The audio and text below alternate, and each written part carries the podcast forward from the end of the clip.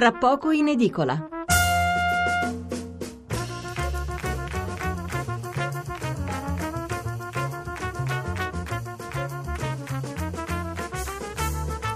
Mercoledì 3 gennaio, seconda parte di Tra poco in edicola che dedicheremo come anticipato a una riflessione sugli incidenti stradali. Prima però vi devo leggere i titoli e i commenti, i principali titoli e commenti sull'avvenimento che abbiamo approfondito in precedenza, cioè sull'Iran. E poi, eh, anzi, cominciamo da qui, vi leggo subito i messaggi che erano arrivati poi in chiusura eh, della prima parte, non ho fatto in tempo a darne conto. Allora, eh, Hussein da Milano, perché volete che tutte le donne tolgano il velo? Perché non rispettate abitudini, culture e usanze degli altri a casa loro? Eh, il problema però è la reciprocità, Hussein. Questo è un argomento che non abbiamo toccato nella nostra prima parte, cioè eh, perché voi al contrario pretendete che chi viene nel vostro paese si debba vestire in un certo modo, mentre noi invece qui dovremmo permettere tutto? Eh, noi siamo democratici, si dice, va bene. Eh, l'aspirazione è proprio questa, che uno possa decidere di fare quel che vuole, portare il velo, andare in chiesa, non andarci, andare in moschea, non andarci, non essere obbligato a fare qualcosa. Questa è la differenza sostanziale. Allora, Claudio da Bologna, ha ragione Salvatore, le donne sono oppresse, io parto per la Tunisia il 15 gennaio prossimo. Guido, non ho sentito ancora nessuno parlare della reazione russa alla situazione in Iran. Ecco, questo è un altro aspetto interessante, ma ripeto, stasera siamo partiti dall'Iran, ma come avete sentito abbiamo parlato più in generale della condizione della donna. Allora, Antonio da Bologna, se non sbaglio l'uso del velo islamico divenne un simbolo di appartenenza eh, per mezzo delle donne algerine durante la guerra di indipendenza dalla Francia per rimarcare la loro diversità. Ora però credo che quella diversità mani- da manifestare con il velo prima fosse necessaria, ora sia diventato un limite un macigno per tutte le donne islamiche. Marina da Venezia penso che forse avrebbe fatto meglio ad andare in Arabia e fare la sua protesta lì, la campionessa di scacchi. Ricordiamo nel corso degli anni quanto siano state importanti manifestazioni di atleti. Anche di giusto, eh, anche se per gli scacchi non è giusto parlare di sport eh, fatti in occasione di Olimpiadi o grandi eventi, una protesta alla luce dei riflettori che avrebbe dato solidarietà anche alle altre ragazze. Ancora. Eh, Nicola da Milano, quante ragazze musulmane in svariate trasmissioni dicono che il velo lo indossano senza costrizione. Il governo iraniano ha dimostrato il contrario. Viva il coraggio della ragazza italiana, il ragazzo di Tiananmen, viva Jan Palak, anche se purtroppo il suo è stato un gesto estremo. Ehm. Gianni scrive, eh, stranamente in questi paesi quando arriva la libertà diventano incontrollabili e comincia il vero delirio, non è meglio la dittatura e questa è una cosa che, sulla quale si è discusso, no? che cosa è successo dopo la caduta di Mubarak, dopo quella di Gheddafi, eccetera, eccetera. Allora, dopo quella di Saddam Hussein, naturalmente. Allora, Lello, le donne sono creature bellissime, anche noi occidentali dobbiamo imparare a riscoprire alcuni lati dell'universo femminile che ci sono sconosciuti. Giuseppe da Catania, eh, le donne sono solamente delle schiave nei paesi islamici, sventolare il velo è un forte gesto che fa capire tu non mi, fe- non mi fotti, io sono una donna libera. La storia ci, fa- ci, ha fatto capire che la donna col velo è un costume in questi paesi, ma in realtà è solo un'usanza che va a favore dell'ego degli uomini.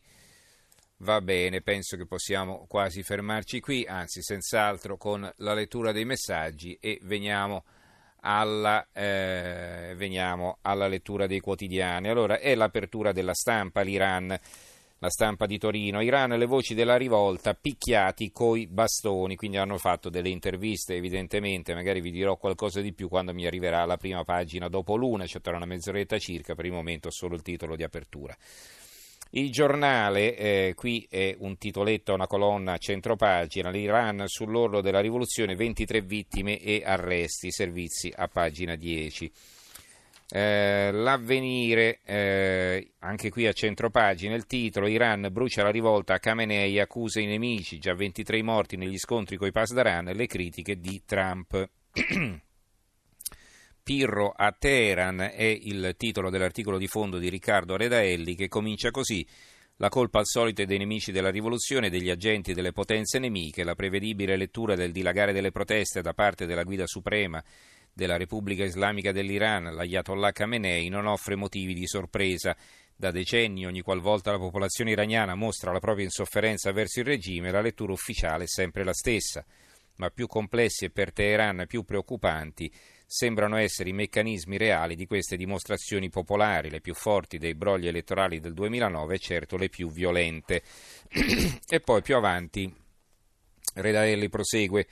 L'Iran ha sì vinto momentaneamente la sua partita contro l'Arabia Saudita e i suoi alleati sunniti sulla grande scacchiera del Levante, ma i prezzi umani, sociali e economici sono spaventosi.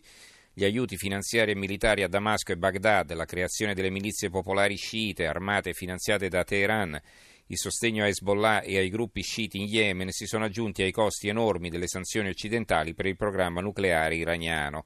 Un peso che un'economia così disfunzionale come quella iraniana fatica a sostenere e che esaspera la popolazione. Il titoletto sopra la colonna sul Fatto Quotidiano, qui è soprattutto la politica a farla da padrone sulla prima pagina, ma lo vedremo dopo, la guida suprema dell'Iran costretta a intervenire dopo giorni di proteste è un complotto straniero, difficile che possa bastare per placare la rivolta. È l'apertura l'Iran, l'apertura del manifesto Povero Iran è il titolo in cui si vedono la, i, mm, alcuni poliziotti così lanciare gli idranti, vedo qui ecco, con, mh, impegnati diciamo, nella repressione.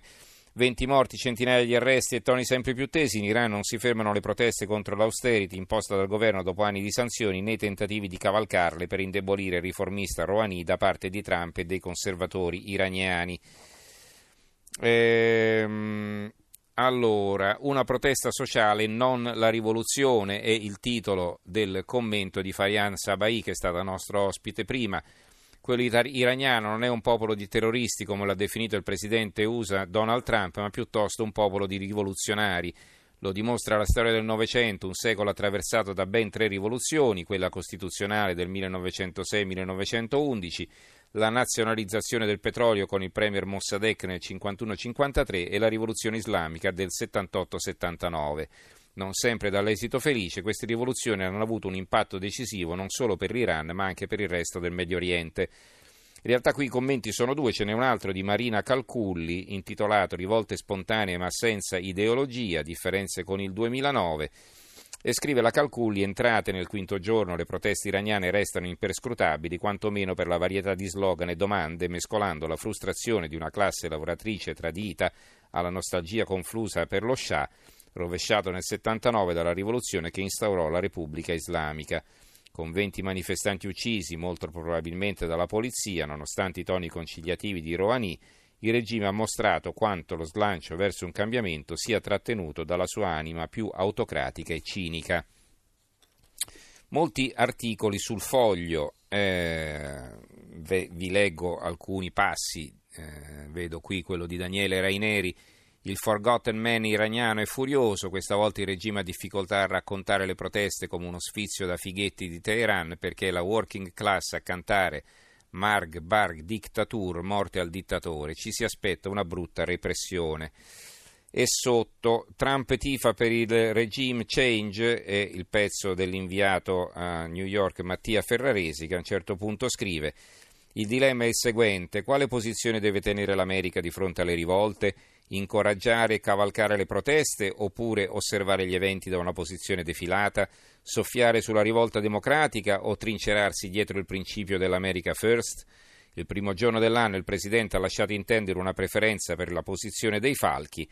Due punti aperte virgolette, nonostante l'accordo terribile fatto da Obama, l'Iran sta fallendo a tutti i livelli, il grande popolo iraniano è stato oppresso per molti anni, affamato di cibo e di libertà, Assieme ai diritti umani anche la ricchezza iraniana è stata depredata, è tempo di cambiare, chiuse virgolette, punto. Ecco, sotto questo altro articolo interessante, questo di Giulio Meotti, le femministe fake e le ragazze iraniane. Silenti su chi getta il velo e va dentro, meglio occuparsi di divario salariale. Cosa scrive Giulio Meotti? Il silenzio più evidente è quello dell'alto commissario ONU per i diritti umani Zaid al-Hussein, il principe Giordano sempre pronto a condannare Israele e Stati Uniti, ma dal quale per ora spicca il rifiuto di dire una sola parola sulle vittime dell'Iran.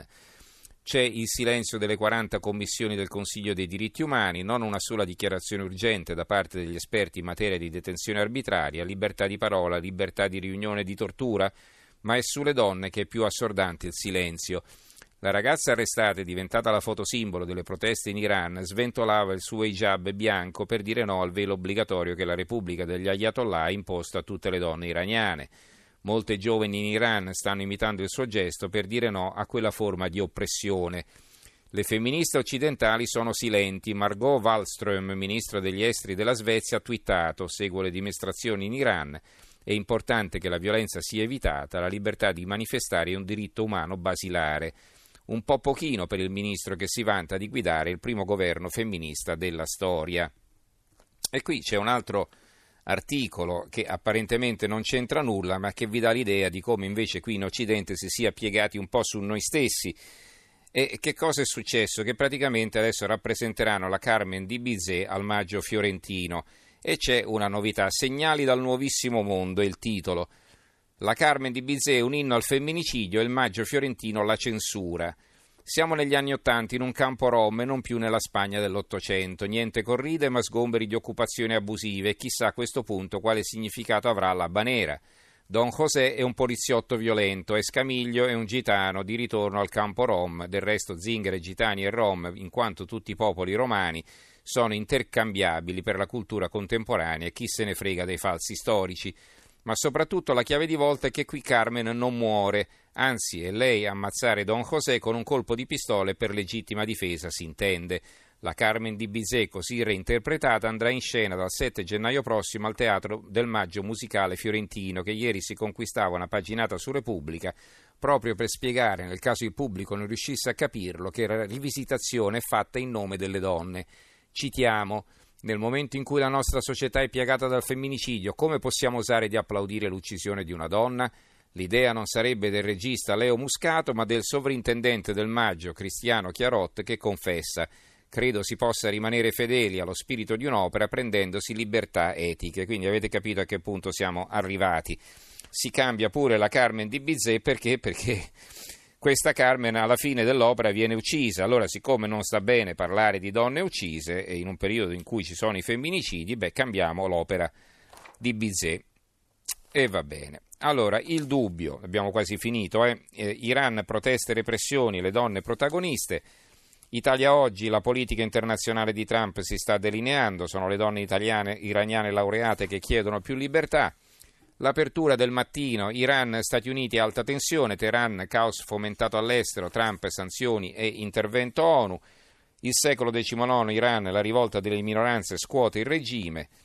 La libertà di Piacenza, sangue in Iran, una protesta senza leader e il fondo di Renzo Uolo che compare anche su altri quotidiani che a un certo punto scrive Sotto l'impetuoso vento della piazza l'incendio è sfuggito di mano ai piromani e le manifestazioni sono divenute calamita dei molti scontenti che attendevano solo un innesco per alimentare le fiamme.